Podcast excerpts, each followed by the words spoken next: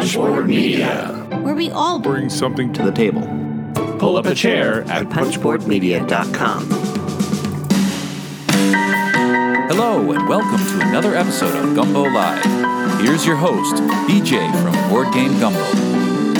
Hey, Board Gamers, B J from Board Game Gumbo here, back with another episode of Gumbo Live. It's episode number one fifteen. We've got Patrick Leder of Leder Games coming on tonight. Gumbo Live, the number one Facebook Live talk show dedicated to board gaming. Board Game Gumbo, a proud member of Punchboard Media. Hey, check out some of our other fine members like What's Eric Playing?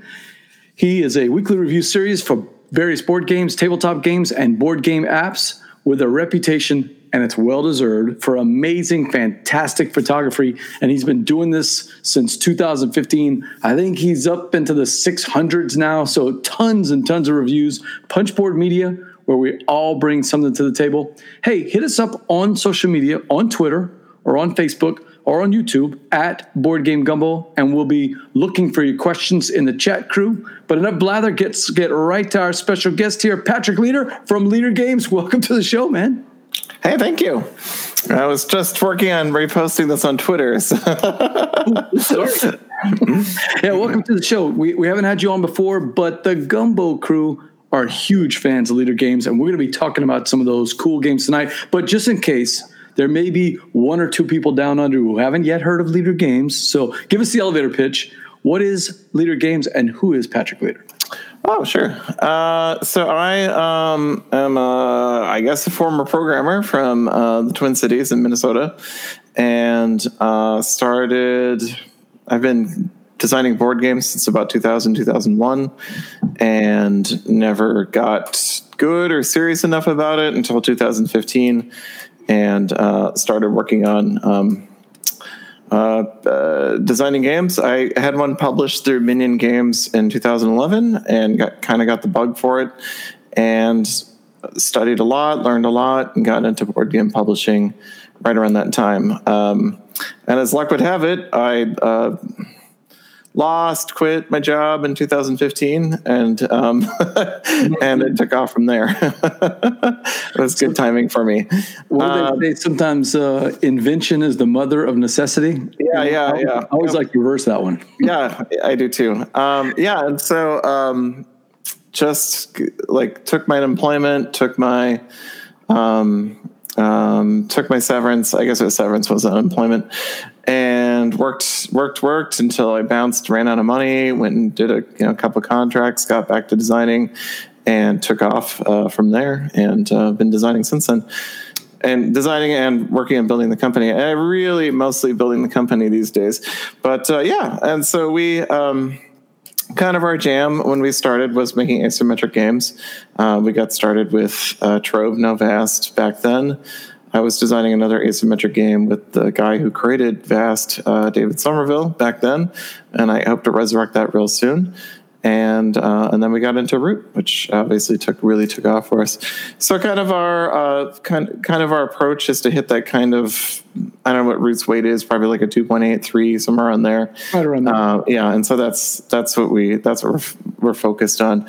It's interesting because I think a lot of people early like back then were telling me to make more accessible games, but I figured do what you want to do, like do what you like, and and then and and and hit the audience that you want really hard, and and so that's that's what we did. Um, Vast and Root, I think we're both like tried really hard to build um, also a lot of value in the box too, which was kind of our like have a lot of ways to play, have a lot of like be able to tweak the difficulty in Vast and things like that. So I hope we hit it.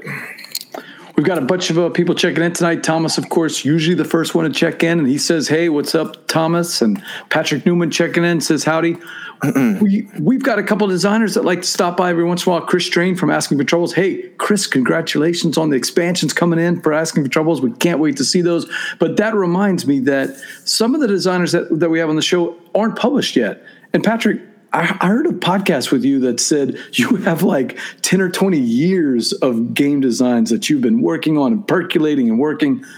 What is it about uh, game design where you just keep letting those things percolate? And, you know, what's that, what, what's that advice you could give to the game designer that hasn't got their first published design out there yet? What, what do they do? To just keep keep working at it. So I see that as a problem, but okay. I see it as a solution. It's not a problem. I, I keep um, I keep going back and working on on stuff. Um, yeah, and so I think like it is. I think it, it. What I tell people is to recognize that you are your first game isn't going to be stellar. It might be. I mean, there are there are definitely exceptions out there of people who've just knocked it out of the park the first design. Um, But if you look at the if you look at the catalog of someone uh, from the way back, uh, I'm thinking of Friedman Freeze, where if you look at like he's like people were like, wow, he really did a good job with um, with Power Grid, and, and like it came out of nowhere, and I'm like, well, if you look at his catalog before Power Grid, there was a lot of attempts to get something off the ground. He's that ten year one hit wonder, right? Yeah, yeah, and and he really built he really built overnight wonder. Like. Yeah, yeah, it's, he's not overnight, he's not overnight, and he's built on Power Grid. Um, but I mean, if you look at his catalog before then, and so that's the way I look at my catalog. Uh, Five Fingered Severance has a five point five on B D G. I think maybe even a four point nine. I, it, it's it's pretty low. And uh, my game before Vast, Trick or Treat, has a um, uh, it might be around a seven. Um, and I, I designed plenty of games before then. And so what I, what I tell people is use your early games as a way to learn, to be willing to change, and to play test. And playtest and playtest and playtest and learn the habit of playtesting, how to playtest effectively and how to develop effectively. Um, I I also saw what I saw the departure for me that made me successful from conventional wisdom is that I'm doing this with my hands and I'm out of camera. Um, is that you are right I, on camera? Is that um, no? I'm okay. I, I, I feel even worse if I did this. Uh, it is. It is. Uh, it's going to be. You're going to learn a lot as you design, and then you're going to hit a point where continuing to refine a game that may not be viable commercially isn't it's like there's something to be said for finishing a project, but there's also something to be said for if you start a new project, you will learn faster on the new project than you did on the old project. So it's time to restart. It's time to start over and make something new.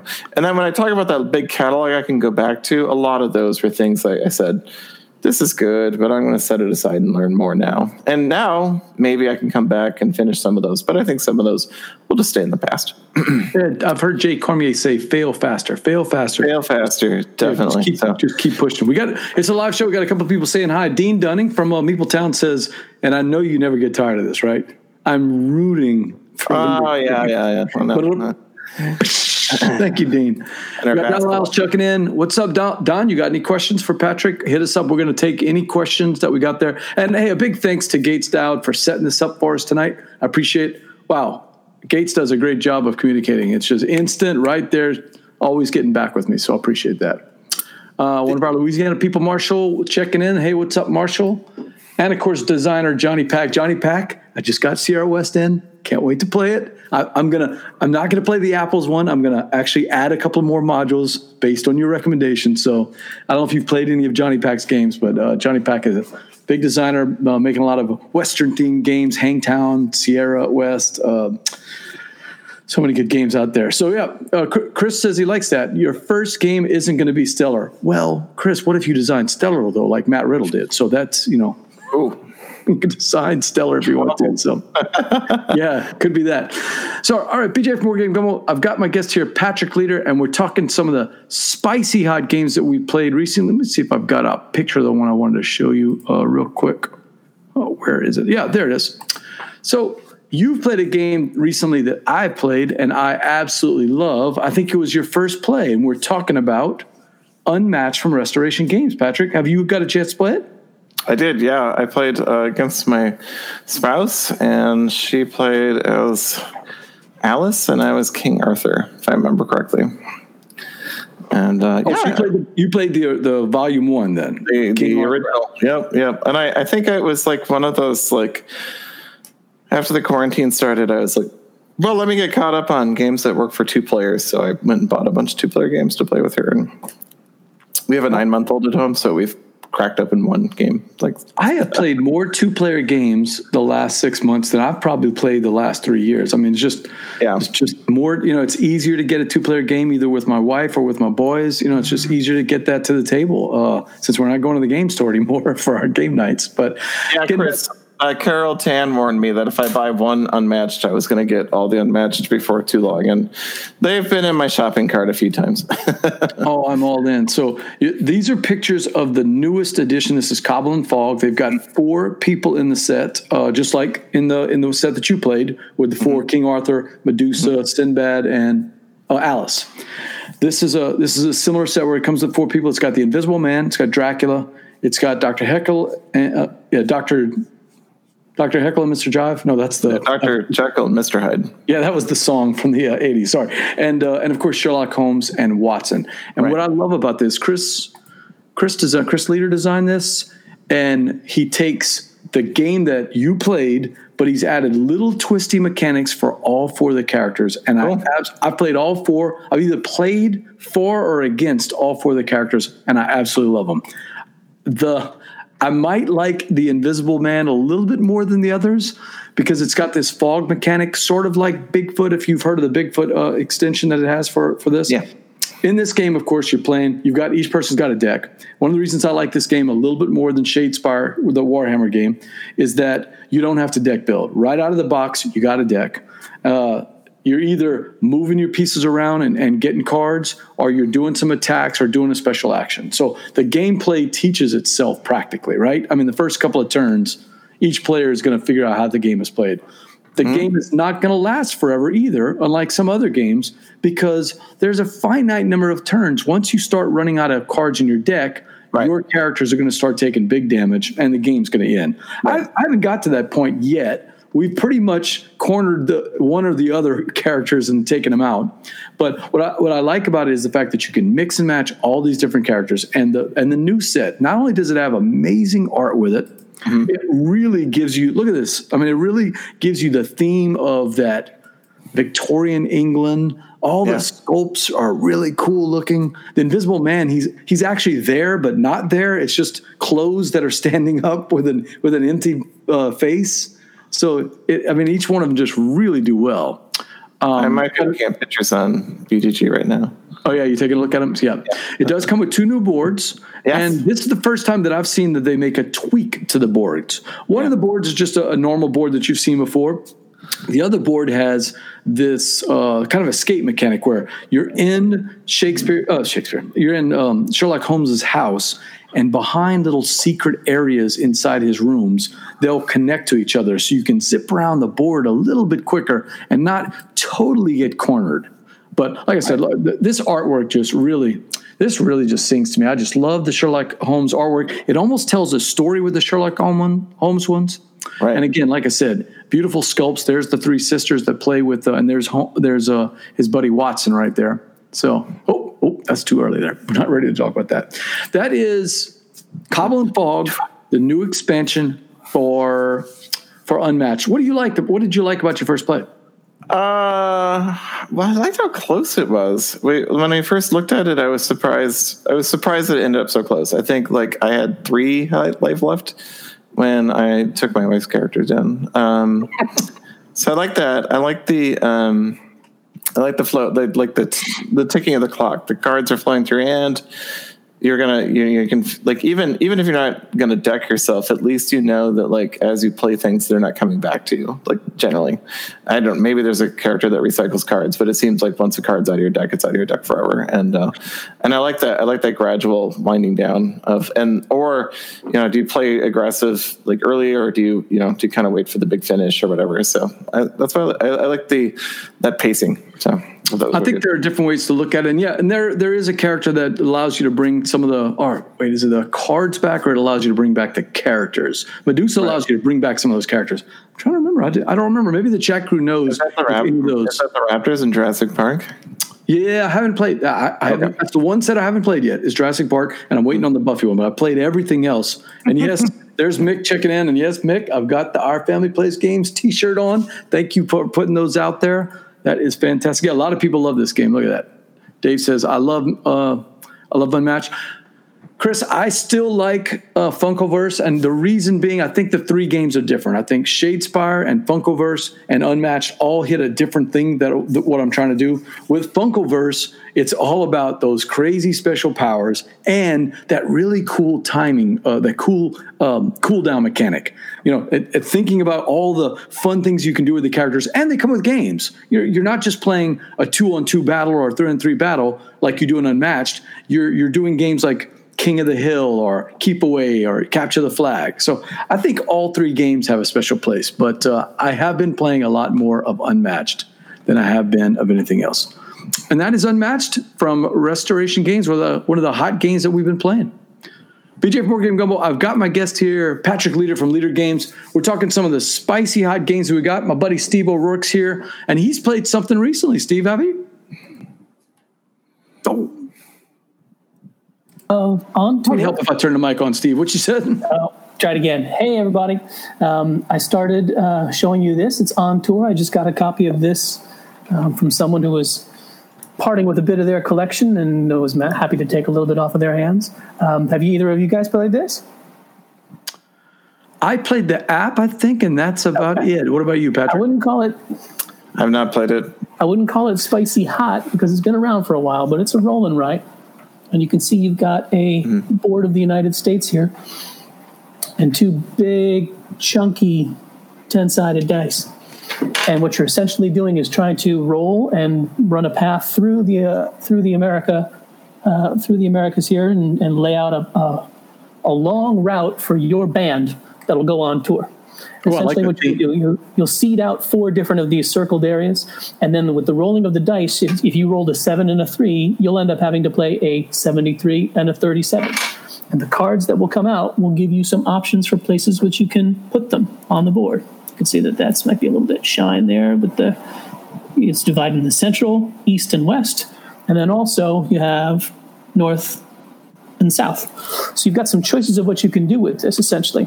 But when you lay out your path by the end of things, you have to go from lowest numbers to highest numbers and try to make the longest path, path possible. Go through a city and you get a point. Go through a city that happens to be one of the ones that you landed on perfectly. You can see here that happens to be uh, the state of Arkansas, I guess. Uh, if you, if you land on that one and fill it in, you get to circle it, and that's worth two points instead of one. You don't have to make the path until the end, and you do it all with little... right on right off markers. Sure. Um, when you when you lay all of this out by the end, essentially, you're going to run through and fill up essentially the entire United States as best as you can. But it's whoever can leave themselves the spaces between with enough room to slot in the right numbers to make a continuous path from lowest to highest. Ooh, tricky. You never get to, you never get to, to dial back. I've only played it a couple times. It is dirt simple to play. It is dead hard to play well because you don't know how much room to leave yourself. Um, and it never it never cycles back. You know, like the one on Ganshon Clever, the, the bottom one, yep. the green or the yep. blue one, where it cycles back every time you hit that six. Once you write the number, you've written the number. Ooh, now, you don't have tough. to connect all the, the locations until the very end, so you can lay it out as best as you can. Say, ah, I got screwed there, so maybe I have to take this path in a different direction. But once the numbers are filled and you try to connect it from lowest to highest, you've got very little wiggle room for that. How many dice are you rolling? You're basically rolling two dice each turn, and you'll put out three cards, and on each turn with those three cards out, you have to play two numbers. If I rolled, like I said, a two and a three, you'll have to have a twenty-three and a thirty-two. You have to do it one way and flip it and write both numbers down on your board. One thing I would recommend, you'll see that these are already getting pretty dark with wiping them off.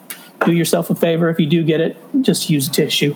Um, it's pretty good quality. The board cleans up nicely, but you do want to make sure that it's going to last that way.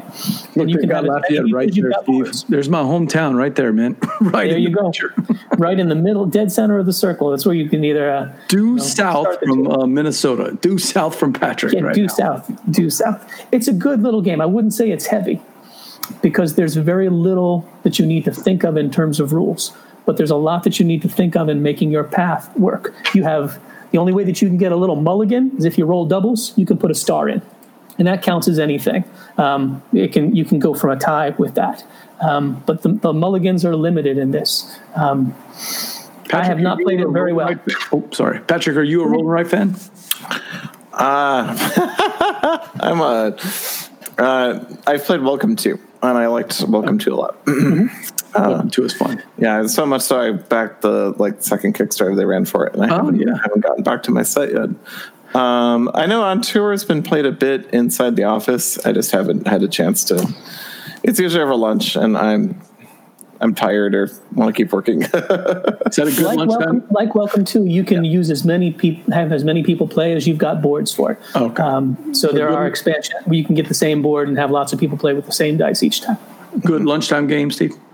I would say so, but it may take a little bit more time than you'd think. Um, so eat your lunch quickly. You're going to be thinking for a good solid half hour. Better have a lunch hour rather it's than a lunch quick, half hour. Though. Patrick's trying to work. We we got to get the game in so we can get back to work.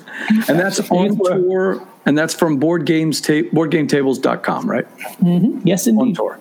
Patrick, it's time for them to change their name. Uh, board game tables dot com just doesn't sound like a board game company, right?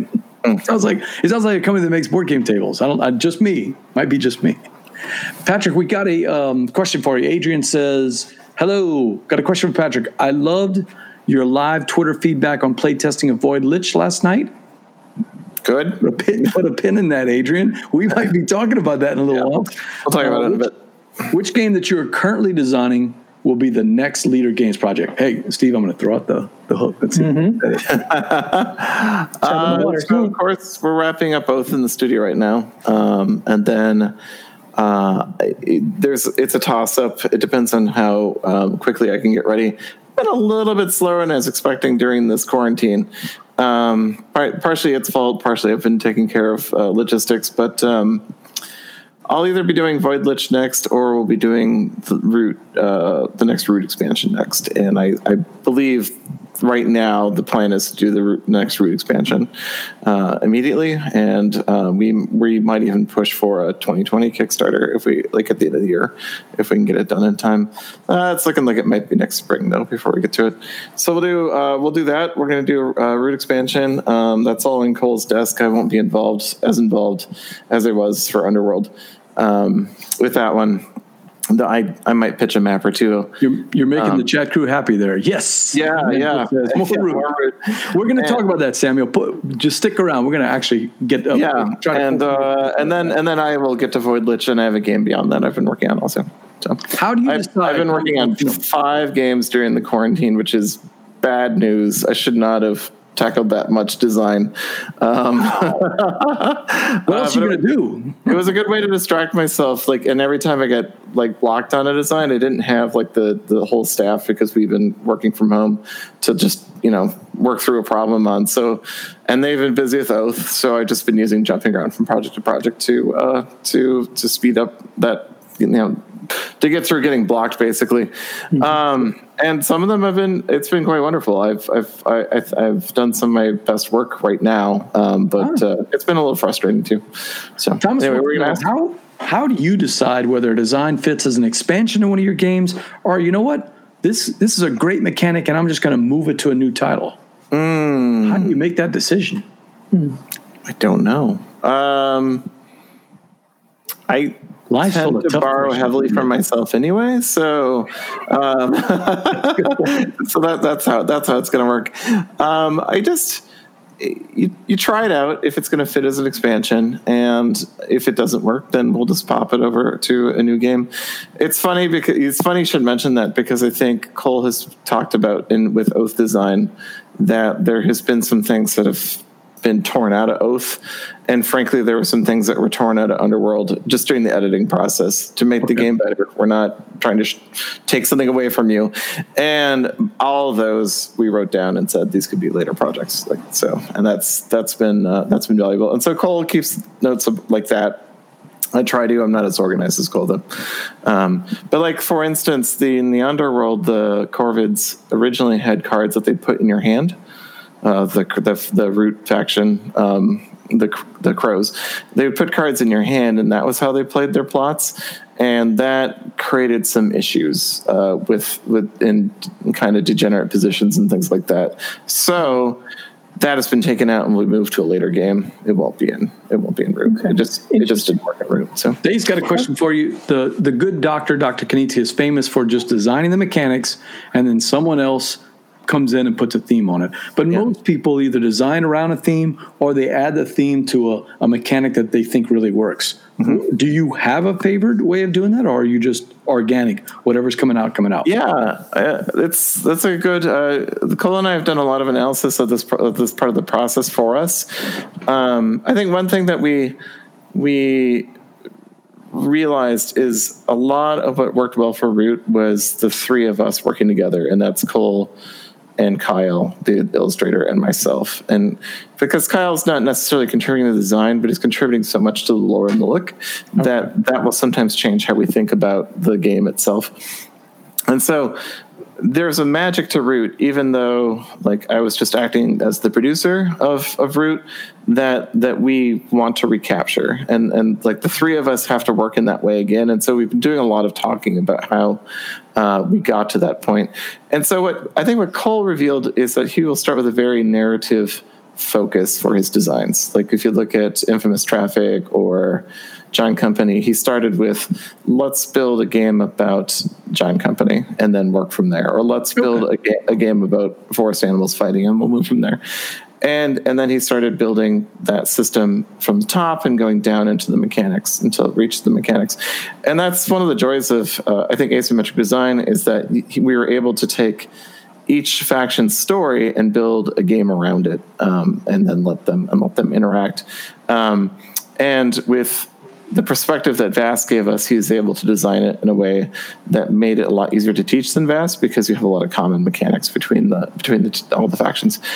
So he works with that approach. Um, he says, I've kind of frustrated him at times because sometimes I can jump in with a very mechanical approach and be like, I had a dream where I was swapping cards and they were doing this, and, and this is what we're going to do. And so I, what I what I find I tend to do is I tend to have a lot of uh, narratives in my head. And some, like, for instance, there are some parts of Void Lich that have existed since two thousand six. And and then I take the mechanics and I start building them towards each other until I can get to the middle. And if I'm going to get stuck on a design, it's right here. Like, this is, this is where it's going to fall apart for me because I can't get things to meet or whatever. And that's why it's great to have a good developer now. Like, Nick or Cole can come in and be like, just do it this way. You're fine. And then we finish the game. Um, I can kind of see uh, yeah. that. You know, when, when I put the, the, the, the faction that I played the most with Root is the Eerie. I just mm-hmm. love the look of the Eerie, and I love their story. And I find when I play the best that I'm actually following the Eerie story. It's a bunch of generals that are all yelling at each other going, we're going right. to restore this glory. And so I build one up and then I switch to the other. And if I try to just play one th- throughout the whole game, I'm so focused on doing that that I'm, I'm forgetting about what I'm supposed to be doing for the board. So it, I, in my mind, that's what was going on when, when the Eerie was decided. It was like, okay, what are these, these birds used to be the lords. What, What what are they doing now? What, how, are they are they arguing amongst themselves? How can we build that out as a design? Mm-hmm. Yeah, yeah. And I'll say the Eerie of all the factions in Root frustrate me because as an ex-programmer, I, I'm like, oh, I'm programming again. I don't, I don't want to program. And I'm not a programmer, so this is I, I'm always attracted to games like that, like Robo Rally or any of these other yeah. games where. And, and what I like about it, it's it's very it's pretty simple programming this one, but uh, right, yeah, yeah, a lot so, of yeah, lot of depth so, with it. Yeah, and so I, I think Cole just started with a, like what, you know, what if the the, um, I mean, from my notes he started with there's an invading faction. So then, you know, some somewhere along the line he came up with this idea of the decree and adding things to the decree, adding promises to the decree, um, and it just kind of evolved from there. So I think in like their very earliest cut of the game, the factions would have kind of a sudden death victory condition, like in Vast. And so at the time, that's where the domination cards come from, is right. that was the original Erie's victory condition, was ruling um, either the oh. the keep um, at that time or by uh, controlling three of one people. So, B J, Board Game Gumbo, got my guest here, Patrick Leder from Leder Games. We're talking spicy hot games we played. The last one I want to talk about before we get to our Leder Games talk is Shadow Network from Talon Strike Studios. Have you, have either one of you, you, Patrick or Steve, heard of Shadow Network? Only since you posted. Nope. No, I, I don't know anything about it. Oh, I love spy themes. I, I've you know I've watched tons of James Bond. Remington Steele was one of my favorite shows growing up. Oh yeah, I was, I was a big Remington Steele fan in the eighties. So you know, Shadow Network called to me right away, especially when I saw the graphic design. This is straight out of the sixties. It's a big European map, and each player board here, look at, it's like the theme is just, and this is, I'm taking screenshots from T T S. This is not even the real stuff. This is just screenshots of the work in progress that they're doing. But you're these big spy bosses, right? And across this European map, and you're sending out your spies and your handlers to gather information. Okay, cubes, right? But still, it's information to get uh, to to get influence. Okay, that's victory points. But still, the the influence, where is it going to go when you collect it? It's obviously going to go in the coffee cup while you're drinking, because you're thinking about all the influence you have over the world events. And if you want to call a handler, you're not going to send a, a fax or an email. You're going to grab that rotary phone and you're going to call them and try to gather all the intel. And sometimes the intel makes sense and sometimes it doesn't. And sometimes when you're talking to your handlers, they leak information. Yeah, they leave cubes on some of the cities that you're visiting, because that's what happens, you know. To get information, you got to give information sometimes. So, yes, this is Euro, the Euro game, if you like Euro games. But what the, the kind of Euro games that I like are the ones that have a theme that feels like it comes out in everything that you're doing. And that's what I liked so far about, look, we, Bradley and I only played about half the game. We, we were just getting super tired and we're learning it. Jason did a fantastic job of teaching it, but this this board just, man, made me excited when I saw it, with cubes all over the place, just the, a beautiful map. Uh, I think, Steve, you had a comment about the map. Yeah, I was thinking when we were showing this and the, and the, the thing that popped out at me was the art design made it look like Worldwide Watergate. It does. This was yeah. the, it was the same kind of vibe that you were putting out, but but you know, with the black and white pictures, the little flavor text on the cards. It looked like it was trying to be a spy worldwide version of that. They could have done a map with just countries and, and things like that, right? Or even hand-drawn parts that, okay, there's the Eiffel Tower. No. Instead, it's all these little tabbed uh, pictures. So it, you can almost see this on the wall in the movie, right? Oh, we're looking at this. We got an agent in Gravansky. We got to get we got to get some information out of them. And that's what I liked about it. The, the black market at the top is all of those handlers that you're trying to get, and that's the ones that, look, let's call it what it is. It's just resource conversion. You're turning greens into two pinks or a pink into two, three blues, but it doesn't feel like that when you're playing. It really feels like you're you're walking around this board, really trying to get information and convert those into victory points. Whoa, we're going to talk about that one in a second, but that is oh, that. And that is Shadow Network from Talon Strike Studios. Patrick, is that a theme that appeals to you? That sixties. Yeah, I, I liked it a lot. I was actually looking at Pandemic Season Zero too. Right, is going to be that that Cold War era uh, spy mm-hmm. thing. We didn't finish season one, so I feel like I, I don't deserve to play Water, season zero.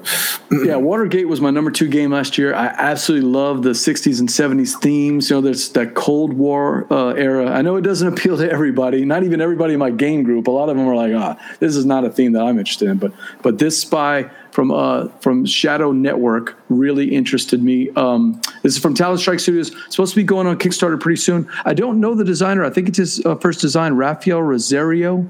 Mm-hmm. I don't know him, but I'm interested in it. I love what I'm seeing. And that how long, is... How long would it uh, take to play? And uh, what would you say in terms of weight? So I would say, let's say, uh, we got through about uh, two rounds in maybe thirty-five minutes, forty-five minutes. So okay. I'm guessing it's one of those ninety-minute Euros, you know, your typical okay. Coimb. Yeah. The, the weight felt very similar to Coimber, or maybe even a little bit less than that. So it's okay. a solid medium weight Euro, you know, what uh, what Sean would call the old medium weight uh, Euro from the Dukes of the Dice. So that's mm-hmm. that's what yeah. it is, Shadow Network from Talent Strike Studios. Great question from Thomas there. Oh, I didn't see it. What you got? Question for Patrick. Has playing those several two-player games during lockdown caused you to rethink how your titles play with two players? Thomas brings the good questions every he week. He does. Thoughtful. Yeah, I've also, I also played Cosmic Encounter Duel during the lockdown. Okay. Um, I, I enjoyed it. It's a little random, but my wife was like, eh, maybe I'll try one more time. And then and then, and then I think I'm good. Um, I really like Cosmic Encounter. I've probably played in high school. It was like our first board game, like that we really owned. I've, I've heard a number like five hundred. Have you really played it that many times? It was probably five hundred games. It was, it was, wow. every time we got together after high school to play it, if I wasn't working that day, it was two games of Cosmic Encounter for my junior and senior year of high school. Um, I wish I'd known about the game in high school. We played chess all the time. Yeah, in, yeah. My, in my place, but I would have played Cosmic Encounter every day, and I know my friends would have loved this game because, right. I mean, I, I adore it now. So anyway, getting back to the question, um, I yeah, I have I have changed. It's changed a lot about how I think about two player. It's also changed a lot about.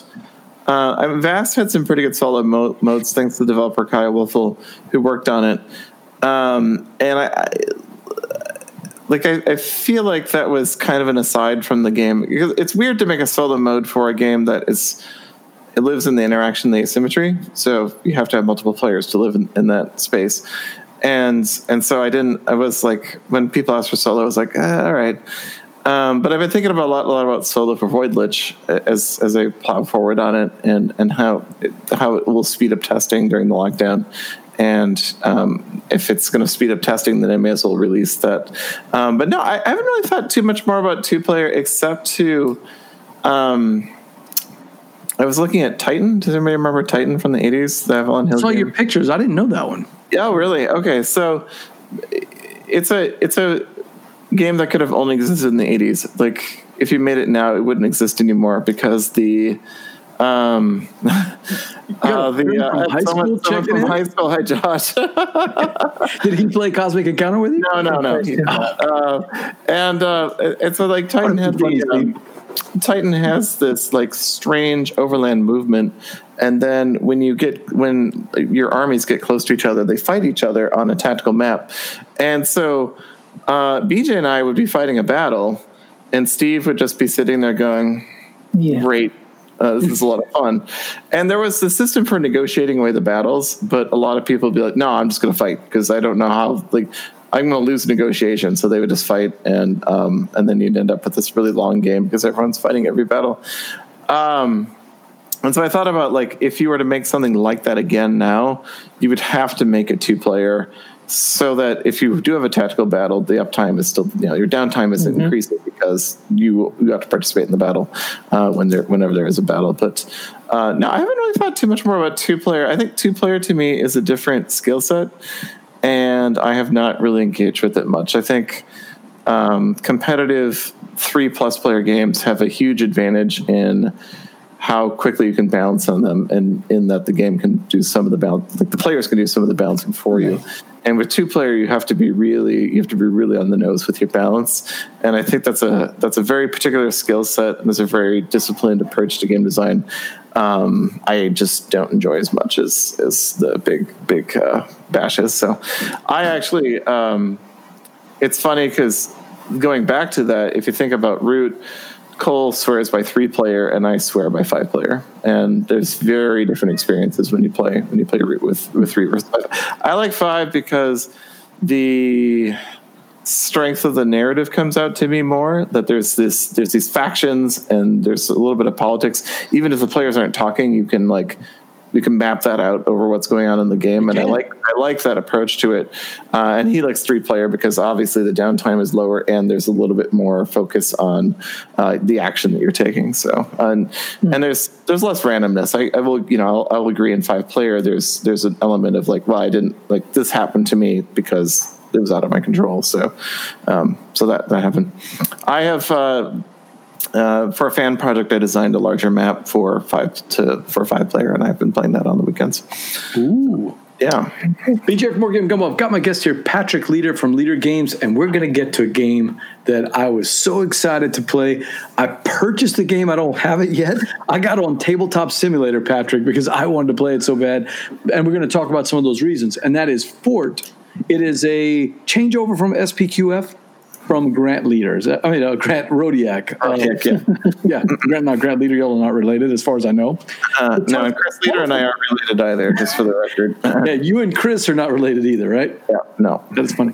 So uh, it would be nice if you worked together, though. I'd love to see a Chris Leader game from Leader Games that's not Chris Leader's company, right? I get his email occasionally. I think it's funny. Like someone will write to to. They'll even write Patrick at leader games dot com. Oops, I just added my email address. And um, and then he will, uh, like, we'll some, I've, I've literally got an email that's addressed to Chris at that account, and I'm like, you had to type in Patrick to get this far. What is happening to you? They must have typed in Leder, and and it's filled in, auto-filled or something like that. Let's say hi to Dave Doust, uh, uh, who, who uh, C O C on there. Uh, We'll, we'll allow Tim so, too. What's up? Love the Simon games. Come on, as they're calling. Thank you, Dave, for checking in. And he says he loves Titan. So it's, obviously, it's a game I just missed in the. We were playing too much Dark Tower. That's yeah. what happened. There was a there was a reprint from uh, Valley in twenty twelve, and no diss on the effort that they put into the game.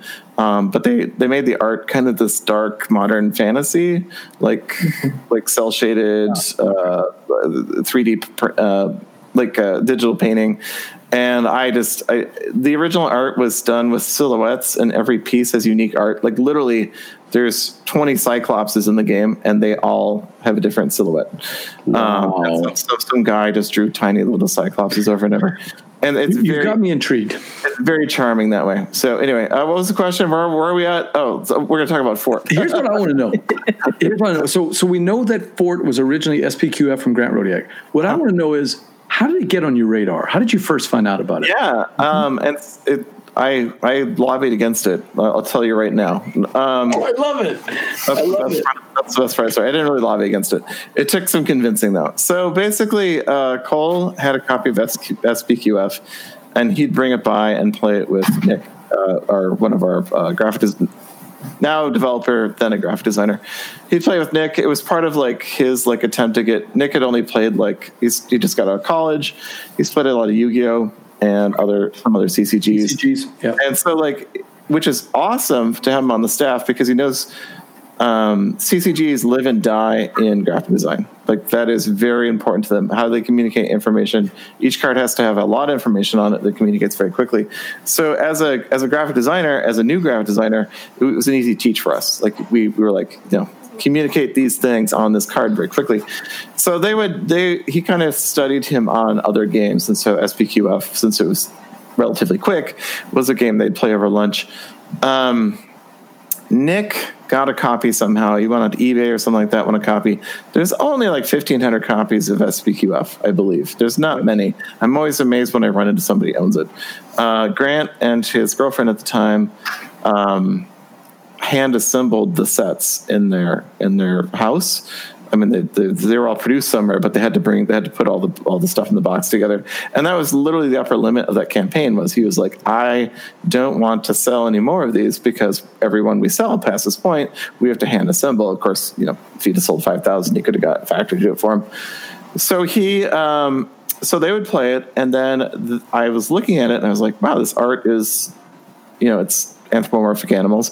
And at some point that crossed into Cole coming to me and saying, you know, why, like, could there be, Cole or Nick, could there be a way to make this game with our art and to make a Root version of S P Q F and, uh, and, and get it back out there? Because there's been this limit on how many can be played. There's only fifteen hundred sets in the world.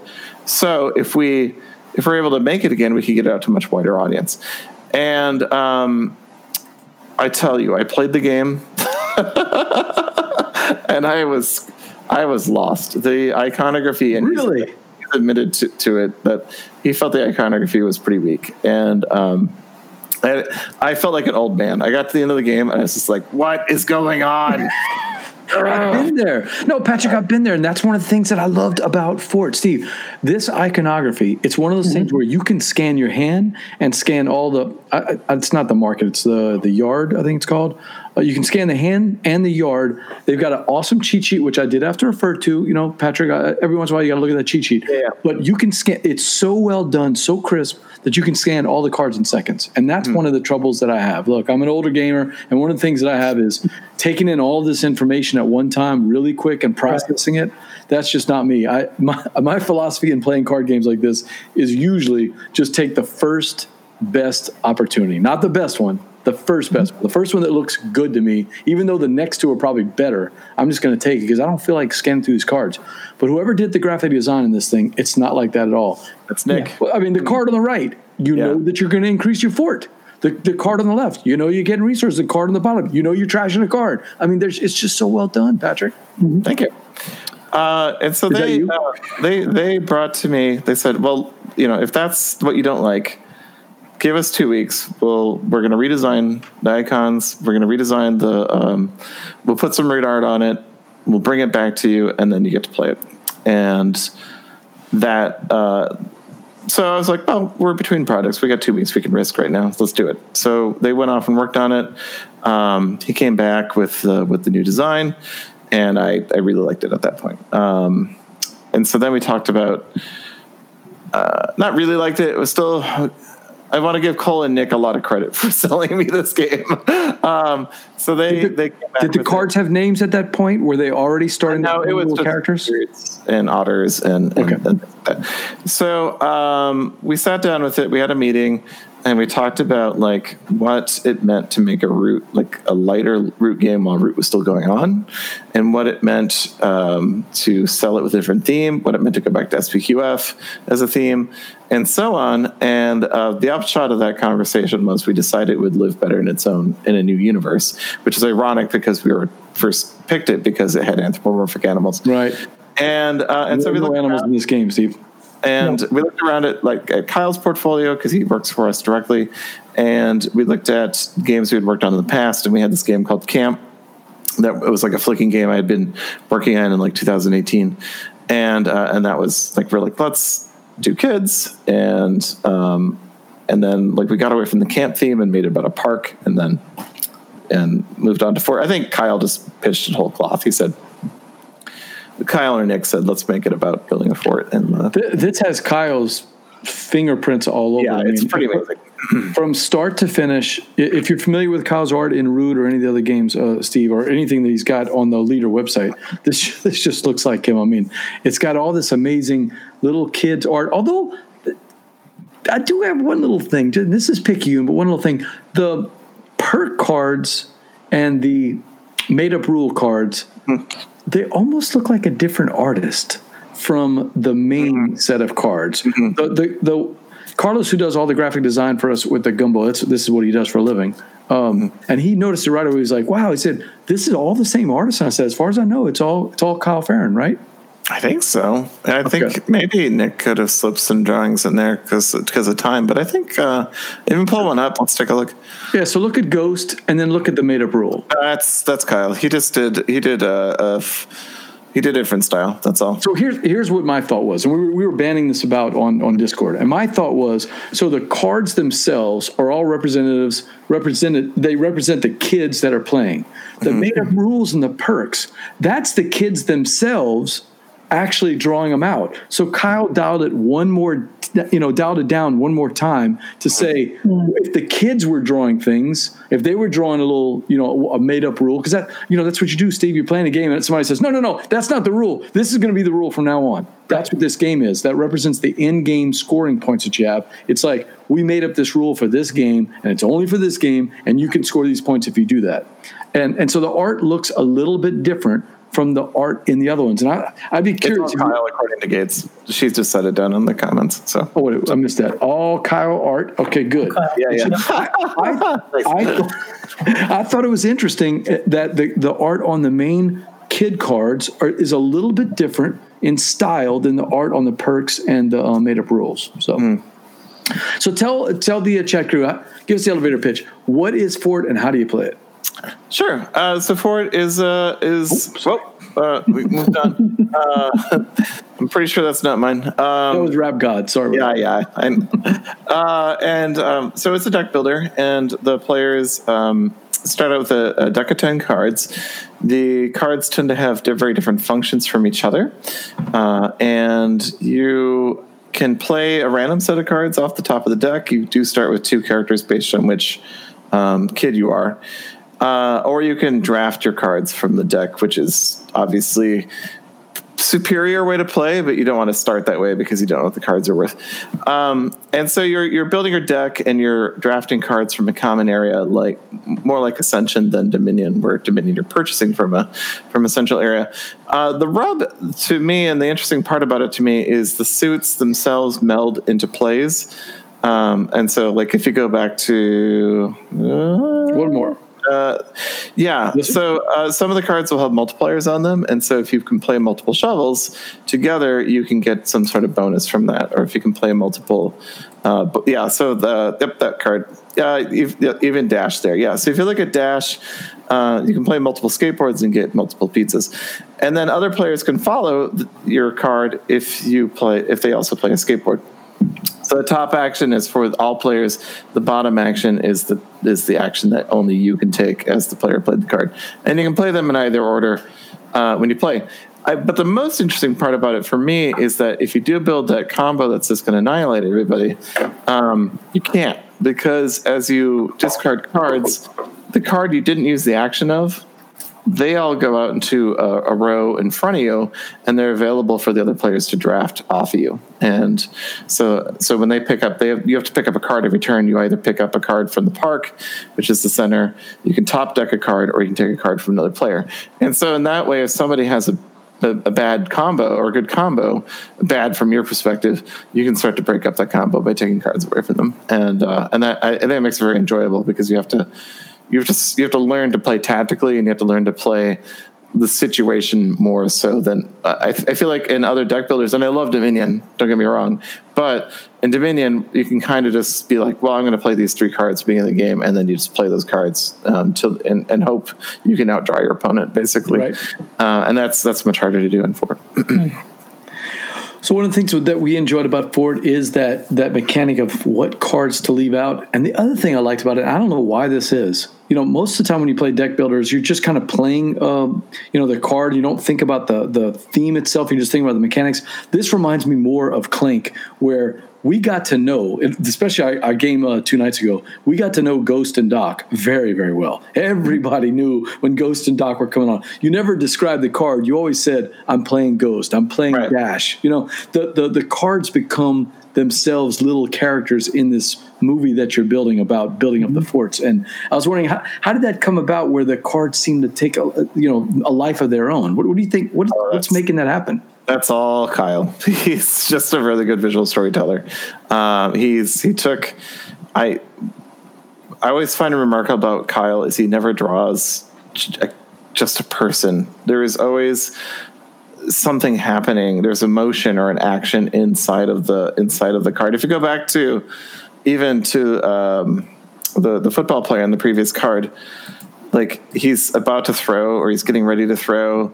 Rusty there is trying to get you to play with his tractor. Oh, Bitsy, flip her, you know, flip her coin. And she's she's got her dolls and she's mutilated them by switching their heads. But and she controls them and she doesn't want you to play with them. And and I, I every everything I look at of Kyle's just it it, it just it just oozes story uh, coming out of it, and I love that's what I love about working with him. Why the macaroni sculpture? I'm curious about that. That's a, that's the one I didn't quite understand. So the end game, there's a little bit of a bonus. If you can get your fort all the way to the top level, you'll grab what's called the macaroni sculpture, and you'll you get a nice little bonus of four points. Uh, have we haven't we, we haven't always gotten the fort, by the way. We've won the game in other ways. There's so many different ways to end the game. Uh, I would say it, it's only come out like once out of every two or three games. But yeah. what, what was the theory behind the macaroni sculpture? Uh, you'll have to have Nick on and ask him. I don't know. Okay. I just saw it and I was like, yes. Of course. Mac- macaroni sculpture. Uh, and I, those who didn't watch, uh, our, we had a, we've been, we were doing a live stream during the lockdown uh, twice a week, and they built a fort on the day that we uh, launched the fort um, pre-order a- in the office. And uh, Patty, um, our other graphic designer, actually made Nick a fort macaroni sculpture and brought, oh, it to, brought it to him. So it's sitting in his office. I haven't been back to the office since then, so I haven't got to see it. But I don't know if I have the card, Steve, but I want to show you one more card just to see if I can. I'm oh, looking at the art on those, and I'm wondering if there's any particular inspiration that he drew, because um, it seems like there's a mix of what could be some kids' cartoon or kids' graphic novel. Like if you if you had a hybrid of Diary of a Wimpy Kid mixed with Charlie and Lola, It's, yeah, and I, I can't remember that there's a series that they referenced a lot, um, Kyle and Nick, and I, was it Recess is the name of the show? Someone okay, in chat. This does look like Recess. Okay, yeah, I can see that. Help me out here. Um, yeah, yeah. Recess. And so, my, my kids liked Recess. I would never watch that. You know that, Steve. yeah. No, Re- Recess was a good show. I've not seen all we the saw your eyes light up, and Jake, you know exactly what it is. um, if you have kids, you watch a lot of Disney yeah, Channel, Nickelodeon, all of mm-hmm. those stuff. Uh, So, um, and also, see uh, that, see? As a little bit of an Easter egg, we are all, uh, all the staff members are in the, um, uh, are in the, in the cards. So okay. Really? Yeah. Yeah. Um, I'm yeah, gonna have to try to figure and, out. And, uh, my spouse is also somewhere in there, and I think there's another spouse in there too. I'm going to have to check that out. So one of my favorite ones, Steve, so, you, you know, one of the focuses, especially if you're a first-time player, you, you you look at the fort and you go, wow, if I build all five sections of the fort, I get a ton of points. Let me focus on that and learn the mechanics of the game. But there is one card that, and it's um, one of the hidden uh, bonus, one of the in-scoring cards, and it's something like um, you have to limit your fort to two or three, and you get a big bonus of cards. And I think it's called minimalization. And and the card itself is funny because there's so many different ways that Kyle could go with it. But what he did in this case is the poor kid has this little tiny cardboard box, and he's kind of sitting in his cardboard box. And, Steve, if that's not a story to you, uh, everybody's building this big jump. You know, mom and dad uh, just got a new refrigerator, and they've got the big refrigerator box, and this guy's got the little tiny cereal box, and he's just sitting in it. But he's going to score some points because he built his fort, you know? So I, I I love the fact that all these cards just tell a story in the game. But, you know, the, the game has to be more than just graphic design. And I think the fact that it's a tight game, uh, everybody watching everybody else, paying attention to what they're doing, looking at the, in fact, the one the last game we played, Patrick, I think we went to the well, to the yard, maybe two or three times during the game. We were just flat out, you know, sniping cards from each other, because you, you learn that I got to take these cards from this, this person, or else that, that combo is going to keep rolling, or wow, there's that blue card I've been waiting for, you know? Yeah. And I, I, I think an early game that I played with Kyle when uh, we went to X O X O in Portland this year was um, it turned into us just letting each other just pollute our decks, and so we ended up with these just gigantic decks that were just completely unwieldy. And then we decked the game, and it was a really low score. Mm-hmm. So a lot happened too. Lovely game. If hey, chat crew, this is this is one I, I can I can definitely enthusiastically enthusiastically endorse. Uh, hit me up if you if you if you want to check it out. I'll, I'll show show the game to you, but you can still get it right on uh, Leder Games. Yeah, absolutely. Yeah, it's. Uh, I think it technically says pre-order, but uh, it's shipping right now, so it's it's an order. Um, we do. Wehrle has posted a link up there, ledergames dot com slash products slash board. So check yeah. it out. And uh, it, it's shipping in the U S. I, we sold out in Europe, so we're we're working on getting more over. I don't know what Gates actually wanted me to officially say about that, but we're getting more over there to sell too. So that's why she's in the chat, because yeah, she's, she's watching, watching to see what you yeah. say. Right. All right, so we got a little bit of time left. Let's run through a couple of uh, these games, if you don't mind, Patrick. Yep. Uh, because you know people came on the show and they want to hear about some of the other games. And one of those is, look at this art, Steve. P J from Board Game Gumbo. I've got my guest here, Patrick Leder from Leder Games, and I want to get a little scoop from him about Oath. What's the news on Oath? When can people get it? When when is it going to be delivering? What's going on with it? Uh yeah. Um, so I can't really comment too much about the timeline yet. Um, COVID has had a little bit of an impact on our working life, sure. um, and not just working. It's uh, and then. I, you know, I like people followed it around the world, but uh, the uh, we probably lost a week. Uh, it's because of the um, um, the protests, which I totally agree with. Um, sure. But it was it, it it a lot of it did happen here in the Twin Cities, and um, so the timeline's going to move a little bit. We don't know for sure, so we don't want to make any announcements or cause any trouble uh, with it yet. But uh, we'll be getting it to the printer um, by the end of this month, and uh, it'll be um, running through the printer. Everything is so weird right now because the factories are down, and like they they are they're producing less, and so like sometimes you can get through very much quick, much more quickly than we were expecting to get through. Mm. Um, And so then uh, we'll be shipping. Let me just open up the calendar. And um, while you're doing that, Nick Shipley from ninety Second Nerd says, uh, Fort is going to be in the top twenty, his top of two, twenty twenty list. So nice. Pretty high praise over there. I nice. see you, Nick.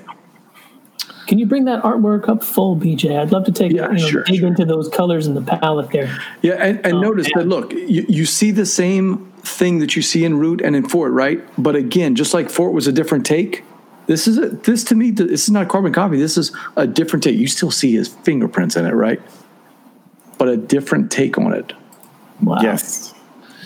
Look, uh, I mean, don't the characters have this? Like, they could be related to the people in Fort, right? From from five hundred years ago. but was, yet, but it yet, was funny it, because when Fort came out, we got this comment that was like, "It's too bad they used the Root art to make Fort," and I was like, "What?" yeah, it's the same artist. That's about it. I, I feel like it's. I feel like it's it's a style, but it's. You know, each one has a unique signature, you know, you, mm-hmm. you know, yeah, what I, what a lot of storytelling infused in the, in the, in each Oath card. And we see, we're seeing four or five a day right now. And it's, it's, hard, it's like staring at the sun. It's so awesome that there's just, it's just so much in every, in every drawing that comes out from him. So well, ooh, really the, old version of the, there. The elevator pitch. Yeah. Very early. Give us the elevator pitch. What is Oath? Yeah, so Oath is um, Oath is uh, ostensibly a war game where the players are um, fighting over this world. Uh, one player is the Chancellor, and is the so you see the purple pieces in that picture there, and they um, they win by kind of maintaining order, and uh, and they have the victory condition can can kind of fork a couple ways, and I. It's changed on me a little bit, so bear with me. Uh, the Chancellor is fighting against these other people, um, the uh, outcasts or the exiles, the exiles, and um, the exiles um, can be working on the victory condition that the game has. There's four different victory conditions, or they can be hunting for a victory condition in the deck, which becomes like a. Uh, those are called prophecies, oh. and they, you can take a prophecy and. Um, and work on it. Like oh, uh, uh, Gates totally stopped me if I'm if I'm using the wrong term. Um, well, they're, they're the oaths. Yes, they're the oaths. Sorry, I didn't get too much sleep last night. I'm very bad synesthetic. Um, and nine, so, month, uh, nine month olds will do that. Yeah. And yes. So you can. So you can be. You can be really smug in knowing someone's going to lose because they haven't advanced the victory. You know, the game's victory condition much, and then suddenly they're going to be coming out with with a new uh, with with the oath. There's enough oaths. There's so few that you can kind of look at the board state and kind of guess what other people are going for, and try and head them off as you play more. And uh, I, I find that that very rewarding uh, about the game. Um, At some point, the Chancellor is going to enfranchise other players, and they can join the Chancellor um, by becoming a citizen of the Empire, and their victory condition will shift to compete with the Chancellor. So the Chancellor has to be careful about inviting a person that can is strong enough to help them, but not strong enough to rival them uh, in, in the course of the game. And and so there's there's a lot of challenge there. Um, and I, I really like I really like that aspect of the game. I also just like I'm gonna be the, I'm gonna be an exile because I'm gonna do my own thing at the edge of the world. Um, there's a lot of like um, adventure to it. I, I like the like as you discover the cards, you can put them in, into your little retinue, or you can put them onto the board, and then they, they provide different actions or they change how the game state works. Uh, and I, I like that quite a bit. Uh, eventually, someone's going to win. Um, it's suggested, but not required, that that player become the next game's Chancellor, and they pick the next game's victory condition at the end of the game. And uh, and it, it could be based on how they won. It could be it could diverge, however you want to tell the story. But the other big part about it is that the game comes with a stock set of uh, cards, and um, it comes with a stock set of cards. And as you Uh, Gates has just given me a note. I got it. Uh, as as as as a like a, if a suit like helps, there's six suits in the game of the cards, and as a, as a uh, as if a suit wins, then you might bring in um, more cards of that type and lose other cards. You, you randomly lose ten cards from the set, and so and that's the set of cards you play with next game. So out of two hundred cards, you only see forty of them every game, and there might be cards you'll never see uh, if you don't play a lot. Um, and And more importantly, if you play ten games and I play ten games, we're going to have a very different set of cards. And those cards are going to change very much how we play the game and how we go about pursuing our goals. And uh, that's it's really been fun to see that uh, unfolding. So uh, very cool. That sounds fantastic. I may have missed this. Did you say those win conditions, are they open? Are they hidden win conditions? Or is there uh, one so, for the game? Or different players have different ones? Oh, sorry, yes. Uh, yeah, so ge- in general, the, the game's victory condition is open. And if you take one out of the deck, you just announce that you've you've seen one. Okay. But you don't announce, and, and they have different card backs, so it's pretty obvious when one comes mm-hmm. out of the deck. Um, and then you can put it down secretly on your board, but you can't be... You cannot be working on it until it's been revealed. So there's okay. there will be a moment where you have to reveal it, and then people can try and you have to telegraph that you're going to win the game, or they can try and stop you. Okay, yeah. And that's Oath, man. Thirteen thousand backers, Steve. Yeah, sounds like y'all are pretty deep into this. Uh, Thirteen thousand, that's a lot. So uh, sounds like y'all are pretty deep into it, and that's. That's uh, what uh, the, you said. There's a, just like a general timeline when. when yeah, I mean, it's, we're, we're still aiming for December, probably somewhere around January, February. Um, All right, we'll, we'll check. Take a look at that. Oath out there, thirteen thousand backers, and maybe coming down the pipeline, December, January, something like that. So uh, that's, uh, spam just got. We just got spammed in Ooh, the chat. We sure did. Um, I am not going to show all that. I'm not even sure what that is. So, all right. All right. I think we lost Verla. Did we lose Verla somewhere? Where is, where is Verla? Uh, no, she just posted the Kickstarter for Oath. Nice. All right. Send her a message. Tell her it's time. We're going to get that. Yeah, and you can still. Uh, I should. I should. Uh, I should say if you are interested in the game, you can uh, check out the mod on T T S that we support. Um, the mod's really cool because it has a button you can push to get the kind of the D N A of your deck. And then you can publish that for other people to play with your set, uh, and they can they can they can. Oh, bring really? That yeah. Hey, the, by, by the way, chat crew, the T T S mods that they put together are really well done. That Fort one is smooth. Yeah, super yeah. smooth, super easy to use. All right, Verla, Patrick, Patrick Verla. Hey, Patrick. Board, this is a board game show, Patrick, and you know what we have to do on a board game show. I know what we have to do on a board game show. We got to play a game. All right, Steve, tell us about the game. All right, we're going to go to the L M V game. On the game with uh, with Patrick. Patrick's going to ha- have a game in his head, only in his. He's not sharing it with us. Uh, yeah.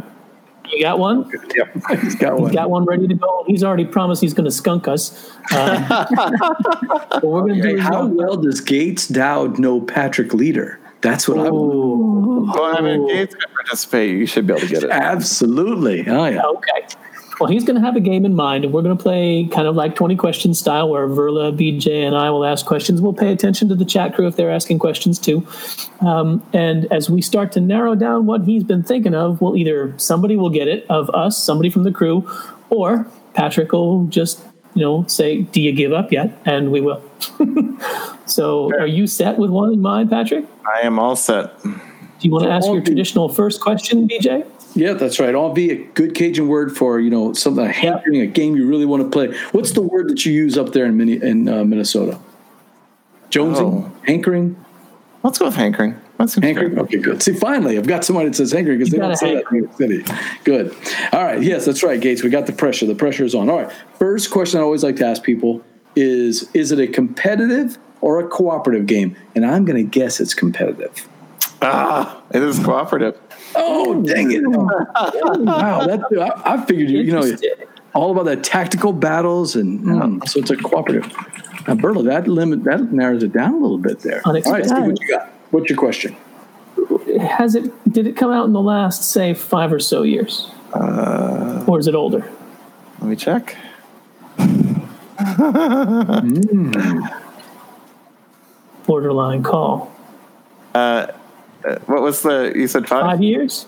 Did not come out in the last five years. Not in the last five. Wow. Oh, so we can't guess Root then. Okay. No. Okay. okay. Uh, I do like okay. Root a lot. I mean, I, I, I'll just play it casually. Like I hear good things. yeah. Oh, Thomas says, is it Pandemic Season one? No. No, no. I admitted no. I didn't finish Pandemic you never Season finished. one broadcast. I think that's why Thomas guessed, because he was like, oh, he wants to finish. All right, Verla, what you got? What's your question? Is it pretty thematic? I would say so. Oh, thematic. Ah, all right. Is it, uh, is it, does it have a, an actual cardboard board? You know, does you, do you play it on a board? No. No board. Okay. okay.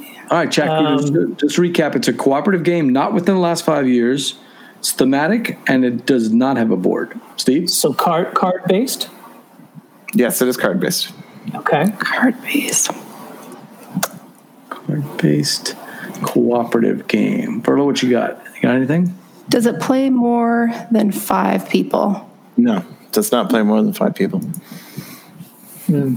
All right, Jack, we got, we got some good clues here. It's a four or less game, cooperative. Thematic. Uh, d- does it have a theme about islands? No. Oh, dang it. Yeah. I was thinking Robinson Crusoe there, Steve. Dean's thrown out Hanabi. Ooh. ooh. I don't saw Hanabi. Okay. Hanabi. Hmm. Hmm. What you got, Steve? Was it an award winner? Oh, we like it. I like it. Uh, let's see. That'll narrow down. We're not going to use Google to check. We have to use our, our right. memories. Uh, it does not look like it won any awards. Okay. Oh. So cooperative, older Ooh. than five years, card-based, not board ga- board-based. Mm-hmm. Five or does less. Five or less. That's what's throwing me off. It's not board-based. I mean, how many cooperative card games are, are there out there? Hmm. All right, it's Jack. Crew. It's not The Crew, exactly. That would have been a good choice. Have you played The Crew? I I bought it in my in my blitz to buy a bunch of games before uh, during the lockdown. I have not gotten to the table yet. The Crew. Love, yeah. love The Crew. Really good. Uh, and I've had success with it, playing it with gamers and also just family members that have never played games before, you know. He wants to know if it's, oh, an L C G. Ooh, Lord of the Rings. Thematic? That's a great question. I do like that game. It is not that one. Mm-mm. Marsha wants to know, are there components besides cards? Oh, you, you know what? Good question. A good question. Doesn't have to be a board. Uh, there are components besides cards, yes. They're not a big part of the game, though. That's a nice hint. Um Um, is it an is it an L C G? No. Hmm, I was going to go Arkham Horror there. Not Arkham Horror. Yeah. Hmm. Steve, what you got? Oh, I've got one. If you don't have, are you are are you laying cards kind of in a, a tableau, or are you playing them more traditionally like a cards from your hand? You are laying them in a tableau. The tableau okay. does not develop any abilities. Okay. So there's no engine building to it. Okay. But you do no like engine building. You got something, Verla? Does it have a space theme? Does not have a space theme. Question. Usually theme or designer helps us narrow things. Yeah, this is a tough one, though. Um, trying to think of a designer of that. Um, does it have expansions? Uh... It has expansions. Marshall yes. wants to know if Fantasy Flight published it? Fantasy Flight did not publish it. No. Was it on Kickstarter? Not on Kickstarter. Too early. Not- maybe, maybe too early. No, it was it was around when Kickstarter was around, but not, oh. not super popular. Older than five years, cooperative card game, no board. It not has Tiny Epic. Not Tiny Epic, right. It has, uh, so yeah, not Tiny Epic Galaxies. Uh, not does, a space theme. Not a space is there a fa- theme. Is it a fantasy theme? Yes.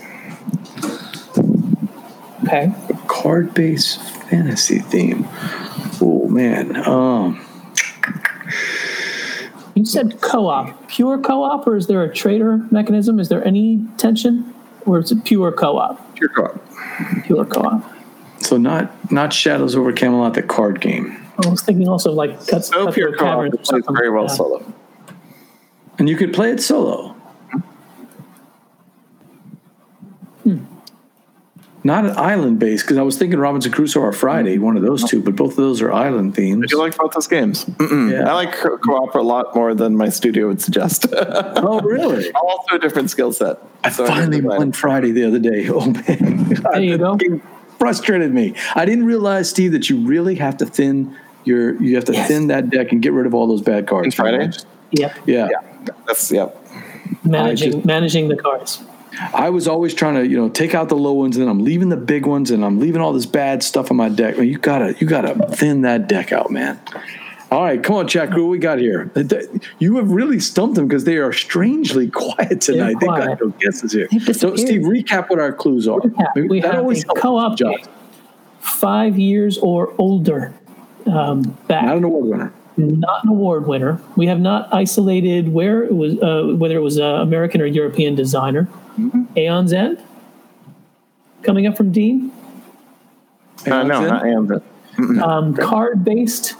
Well, there are some other components. You're laying the cards in a tableau, but it's not an engine builder where you're gaining powers. Does not seem to be board-based. Um, does it play in less than an hour? I can definitely get through a game in less than an hour. It's not Mage okay. Night, then. No, it's not, definitely not Mage Night. Not Mage Night. I cannot get through a game at Mage Night in an hour. Nick is acknowledging his disadvantage because Starla does not do co-op. We know that. I can't get up in an hour. Is it an American publishing company? It is an American publisher. Okay. American designer?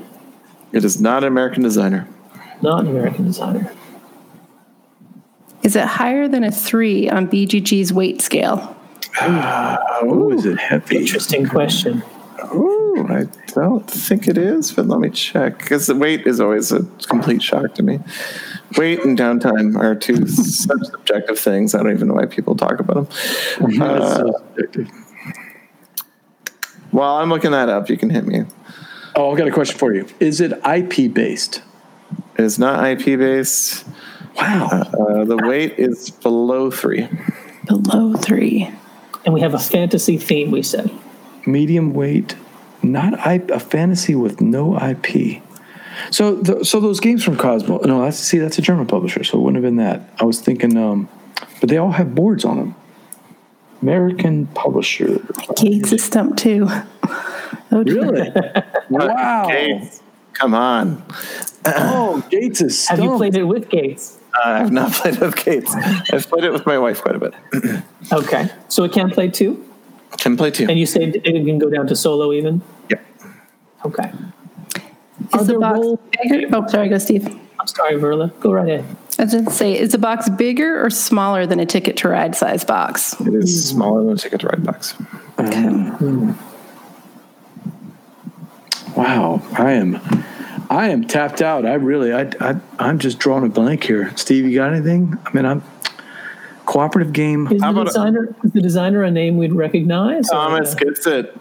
Oh, good oh, job, Niram. Oh, Niram. Oh, wow. That is a good one. You're right. The now components threw me. The With the fantasy, I was thinking more like high fantasy. Yeah, yeah, I was they, thinking, yeah, yeah, that's fantastic. You know, orcs it, and kobolds. It's a fantasy theme, though. It is. It's fan- that. Oh, that's it a, is. You know, I've never actually played it in person. I've played the app probably a sure. hundred times, yeah. but never actually played it in person. Does it play I as well? I refuse to play the app because I like the...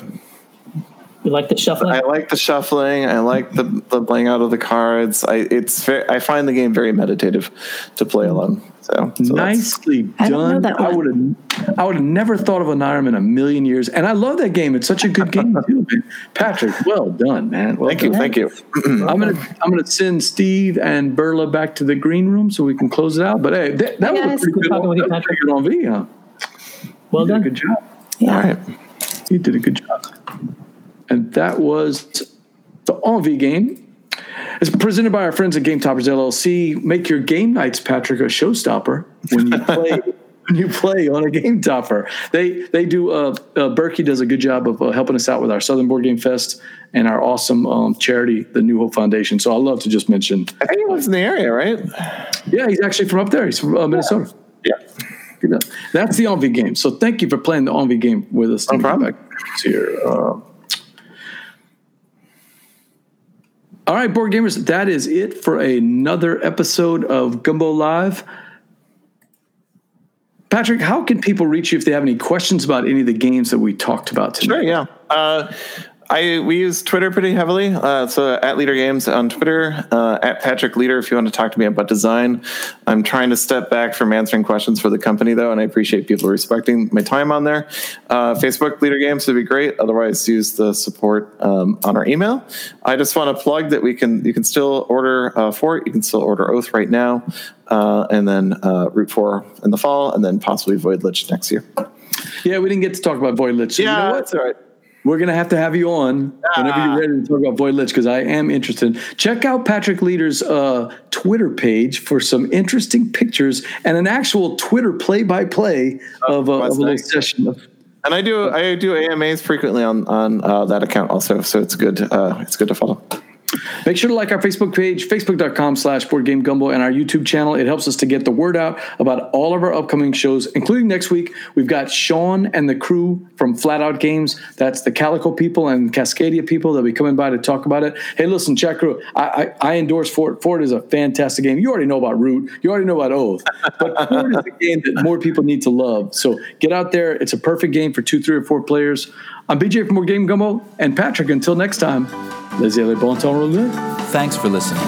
Gumbo Live is produced by D J Rosa and the name father Steve O'Rourke, with editing by Sean Jones. You can find more Board Game Gumbo content by checking out our YouTube channel, Facebook page, and Twitter feed at Board Game Gumbo, or visit the Board Game Gumbo blog at board game gumbo dot com. Hey, this is Patrick. And this is Eric from Patrick, Patrick and, and Eric in the Morning. Join us every now and again for about a half an hour as we freeform chat about whatever's on our minds and how it all relates back to our favorite hobby, board gaming. Patrick and Eric in the Morning can be found on the What Did You Play This Week podcast feed and on the Punchboard Media site. Happy listening.